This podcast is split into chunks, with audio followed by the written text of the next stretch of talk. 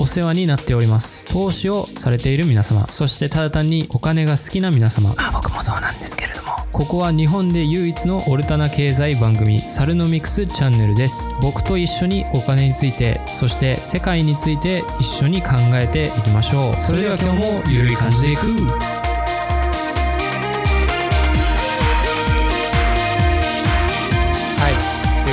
ですけれども本日はねエピソード5と結構続いてますね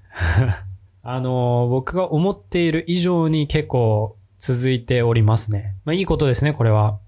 はい。で、今日ね、今日は結構お話ししたいことが、あの、山積みになっておりまして、まあ、まずは何と言っても、中国市場ですよ、中国市場。今日の話のセンターはどう考えてもあの、米国よりも中国市場と。で、今日ね、僕も一応その手の仕事をしておりまして、今日なんかそういう質問をいただいたんですよね。その昨今の中国市場が上がっておりますけれども、これの理由って何ですか？みたいな、そういう風な質問だったんですけれども、パッと見ね、これバブルに見えるかもしれないですよね。なんかその記事とかニュースとかそういったものを見る、見てみると、ま、中にはそのバブルとか書いてるところも多く見られますけれども、で、今日ですね、7日、上海総合プラス0.37%ですよ。ただ、1日の動きとしては、かなり上がっ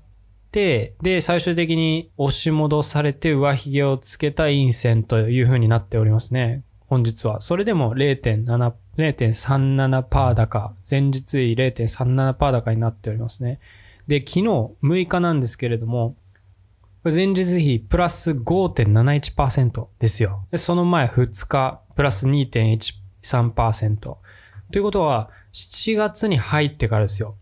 7月に入ってから上海総合なんと10.55%上がってるんですよ。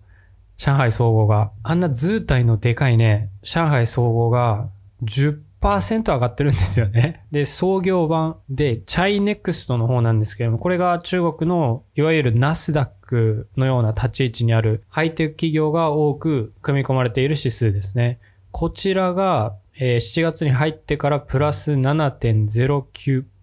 上がっておりますね。で、2月からなんですけれども、2月から。2月から、その、中国では新型コロナが結構拡大して、実体経済に影響が出たと思うんですけれども、その2月の時の株価と比べて、上海総合はプラス12.39%。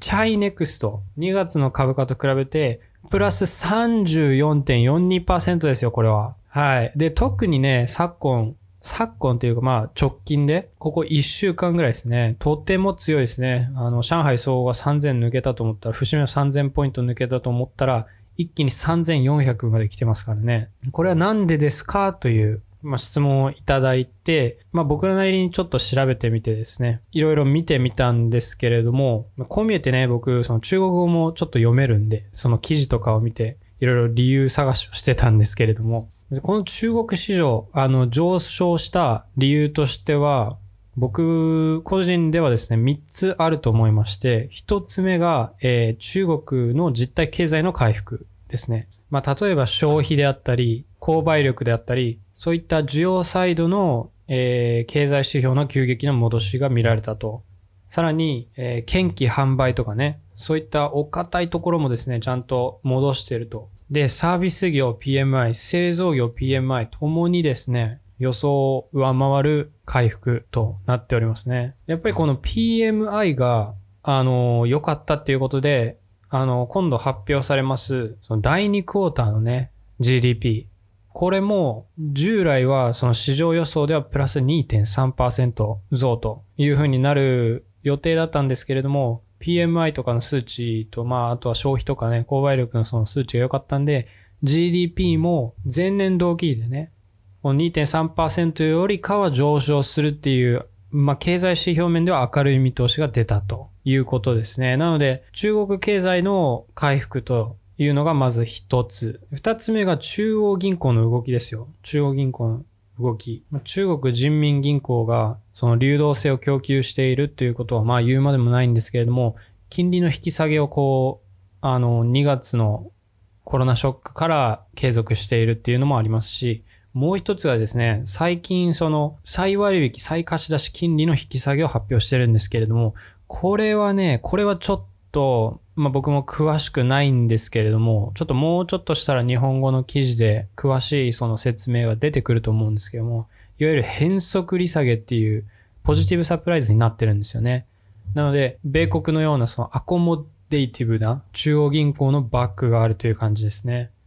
ただその公開市場操作っていう、まあ、いわゆるその債、あの、アメリカでいうその債券の購入であったり、日銀の、あの、介入とかね、そういった形のことは、実は6月29日から止めていると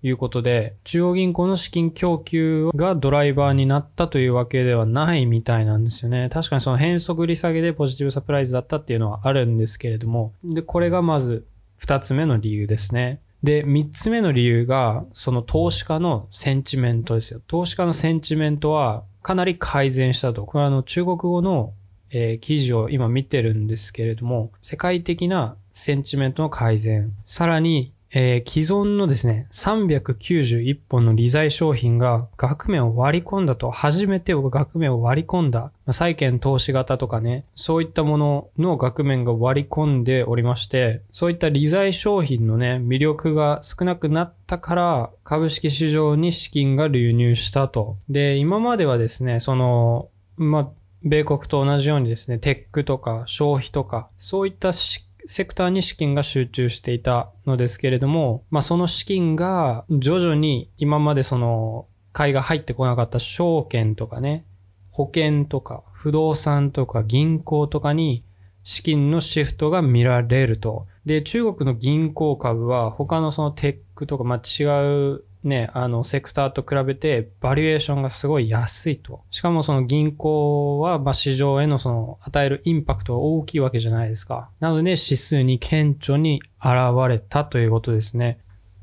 でも面白いのがですね、これあの、ブルームバーグで見たんですけれども、外国人投資家の中国へのと投資はですね、資金が全然もう出ていっちゃってる状況なんですよね。でさらに、まあ、これらはあの、ブルームバーグでちょっと調べたんですけれども、資金のですね、流入状況を調べるのに、ETF のインフローとアウトフローっていうのを見るんですけれども、例えば直近3ヶ月で最も資金流入があったのは、1、アメリカ、2、なんと日本ですよ。で、まあいろいろヨーロッパとか台湾とかあって、最終的にこれアウトフローが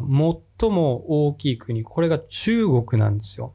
ね、3ヶ月のパーセンテージで言うと、インフローとアウトフローのパーセンテージで言うと、米国がプラス3.4%、日本がプラス5.2%、中国マイナス13.9%なんですよね。で、これは中国株を対象にしているすべての ETF へのフロー状況を調べてるわけなんで、国内もありますし、米国もありますし、まあ、海外とかもあると。で、これ直近1ヶ月で見てもマイナス6.8%。さらに最近強い直近、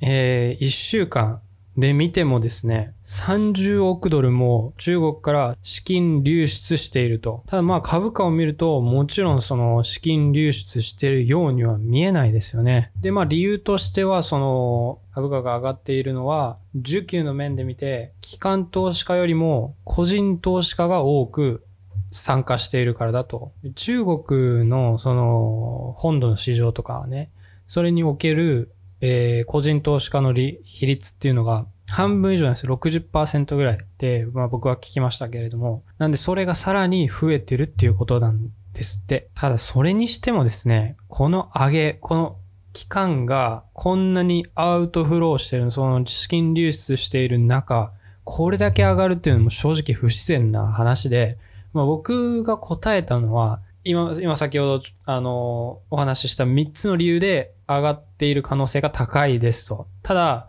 あの、資金流出が見られるんで、一体どこが出してるのかっていうのはちょっと得体が知れないですと。個人だけで、中国国内本土の個人だけでここまでぶち上げられるものなのだろうかと。まあ、そういった話もして、最終的には、理由も何もないですよ。理由も何もないですけれども、おそらく政府の、中国政府の意向だろうなっていう感じはしますね。で今回のね、この上げ相場、3000をあの、超える時だったかな。まあそこら辺の時にですね、その、中国政府がわざわざ出てきて、で、トランプさんみたいなことを言い出したんですよ。なんかこう、この、このブル相場は、あの、長く続くだろうみたいな。なんかブル相場、ブル相場みたいな。上昇相場みたいな。その、今までそういった話しなかったと思うんですよね、その中国政府は。まあでも、公にこれは上昇相場だというふうに位置づけてですね、お話ししておりまして、で、なんとも政治的なんですよね。今のこの資金流出が多く出ている状況で、しかも各国が新型コロナでね、まあ第2波が来るか来ないかっていう状況の中ですね、中国株がめちゃくちゃ高いと。で、国民にですね、いい顔できるじゃないですか。ね。で、経済は安定しているっていう他国への、その、示しにもなりますし、これはなんかね、なんかタイミングが合いすぎてるなっていう感じがしますよね。個人的な意見ですけれども、今回のこれもしかしたら例の国家体が入ってる気がするんですよね。国家体って皆様ご存知ですかね。いわゆる日銀みたいな感じですね、日本の。その、まあ、株価が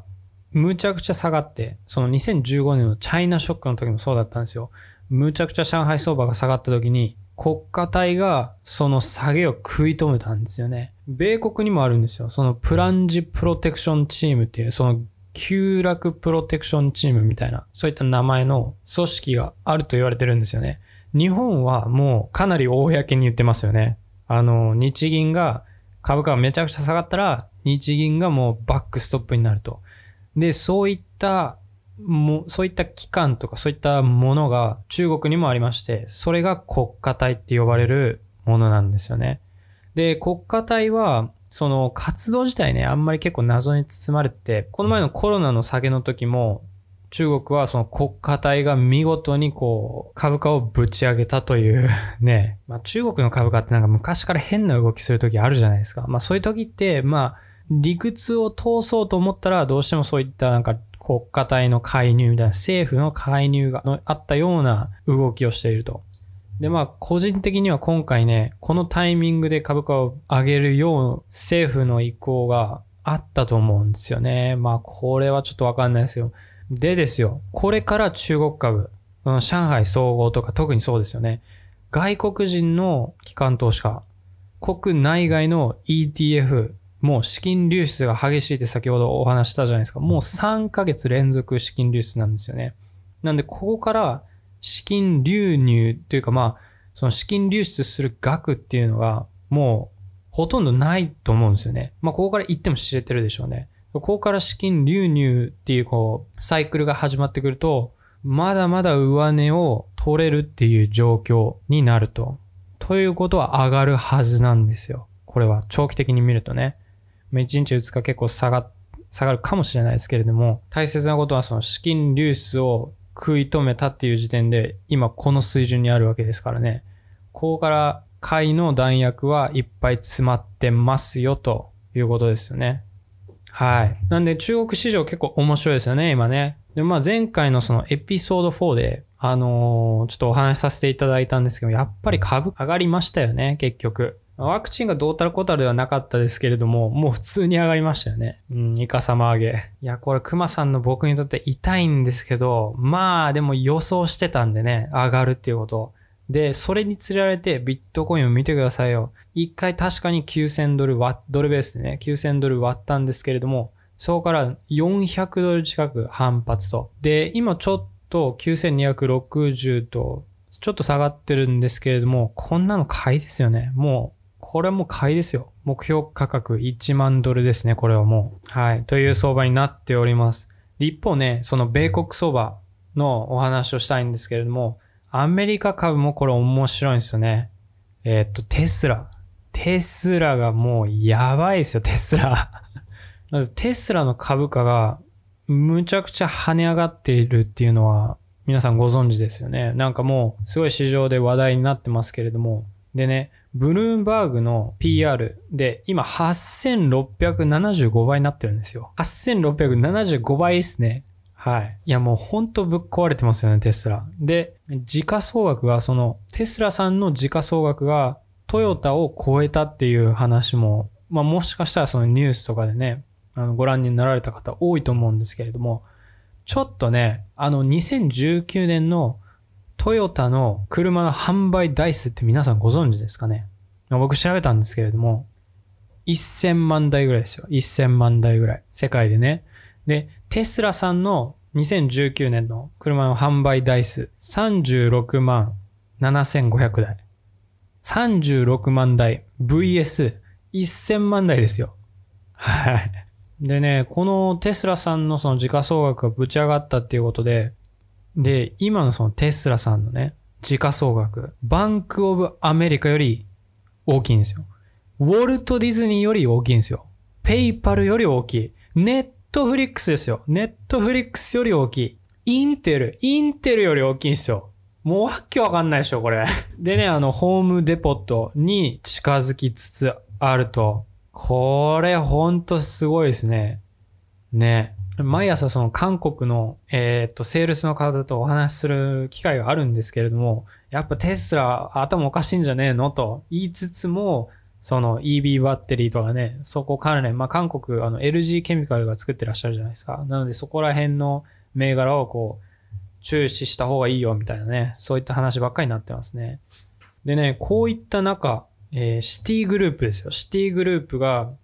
もう株、株の、ここから株の上値追いはしないと。しない方がいいですよと。そういう発表をしたんですけれども、まあ、シティグループ曰くですよ。12ヶ月後も今のこの水準にいるらしいですよ。そのアメリカ相場のね。で、まあ彼らのその株式市場評価では、米国と新興国市場、これオーバーウェイト。まあ、まず米国がオーバーウェイトっていう時点で意味わかんないですけども。で、英国とか欧州は中立。日本なんとアンダーウェイトとしていると。ただ資金流入とかね、先ほどちょっとお話したと思うんですけれども、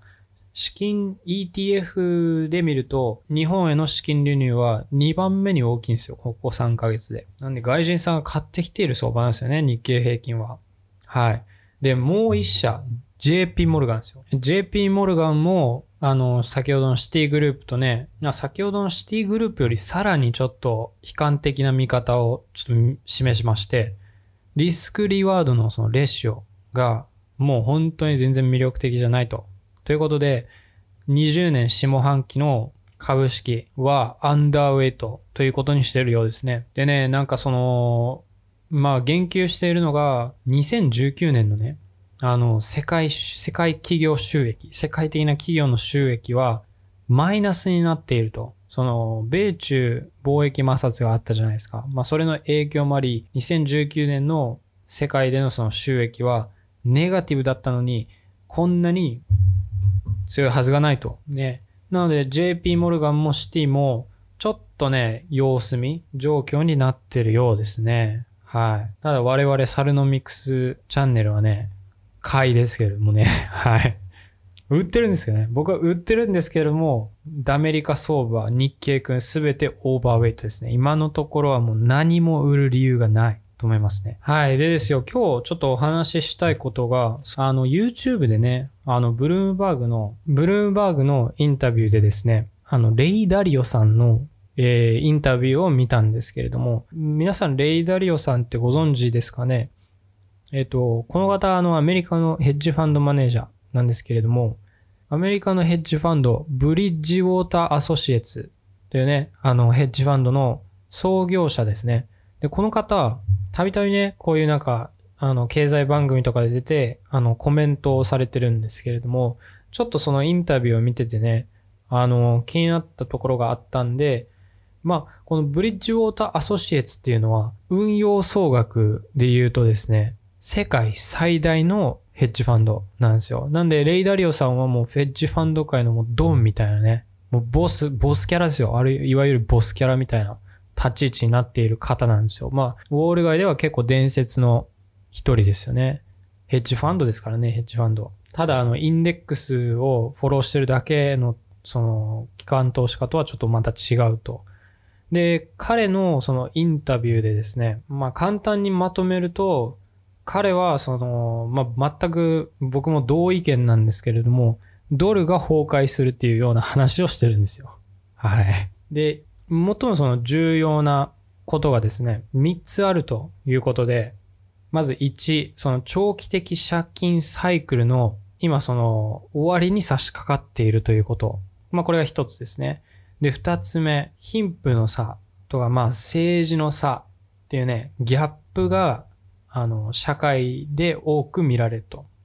ね。これが二つ目ですね。三つ目、既存のスーパーパワーであるアメリカ合衆国に挑戦する、あの、第二のスーパーパワーの大統まあ中国のことですよね。中国と米国のことだと思うんですけれども、この3つがですね、これから長期的な運用をしていく上で、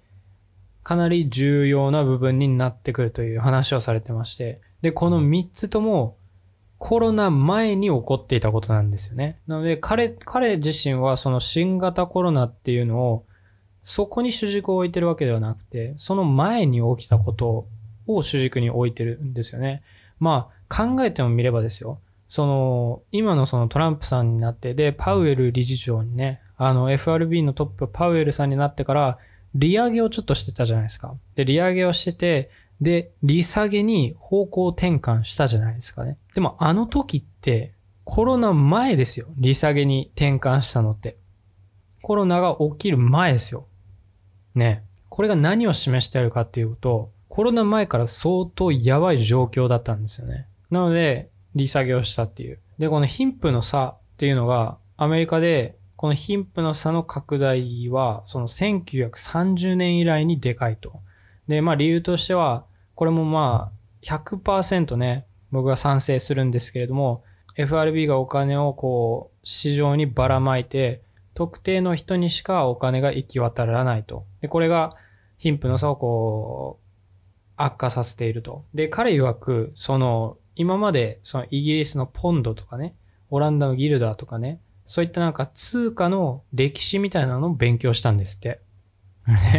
彼は、あの、御年70歳なんですけれども、なんかそういった通貨のね、あの、勉強されたらしいんですよ。で、いつも同じパターンっておっしゃってるんですよね。なんかその、まあ、政府が、政府でなくてもその中央銀行が、マネーサプライを大きく伸ばして、で、最終的にその通貨は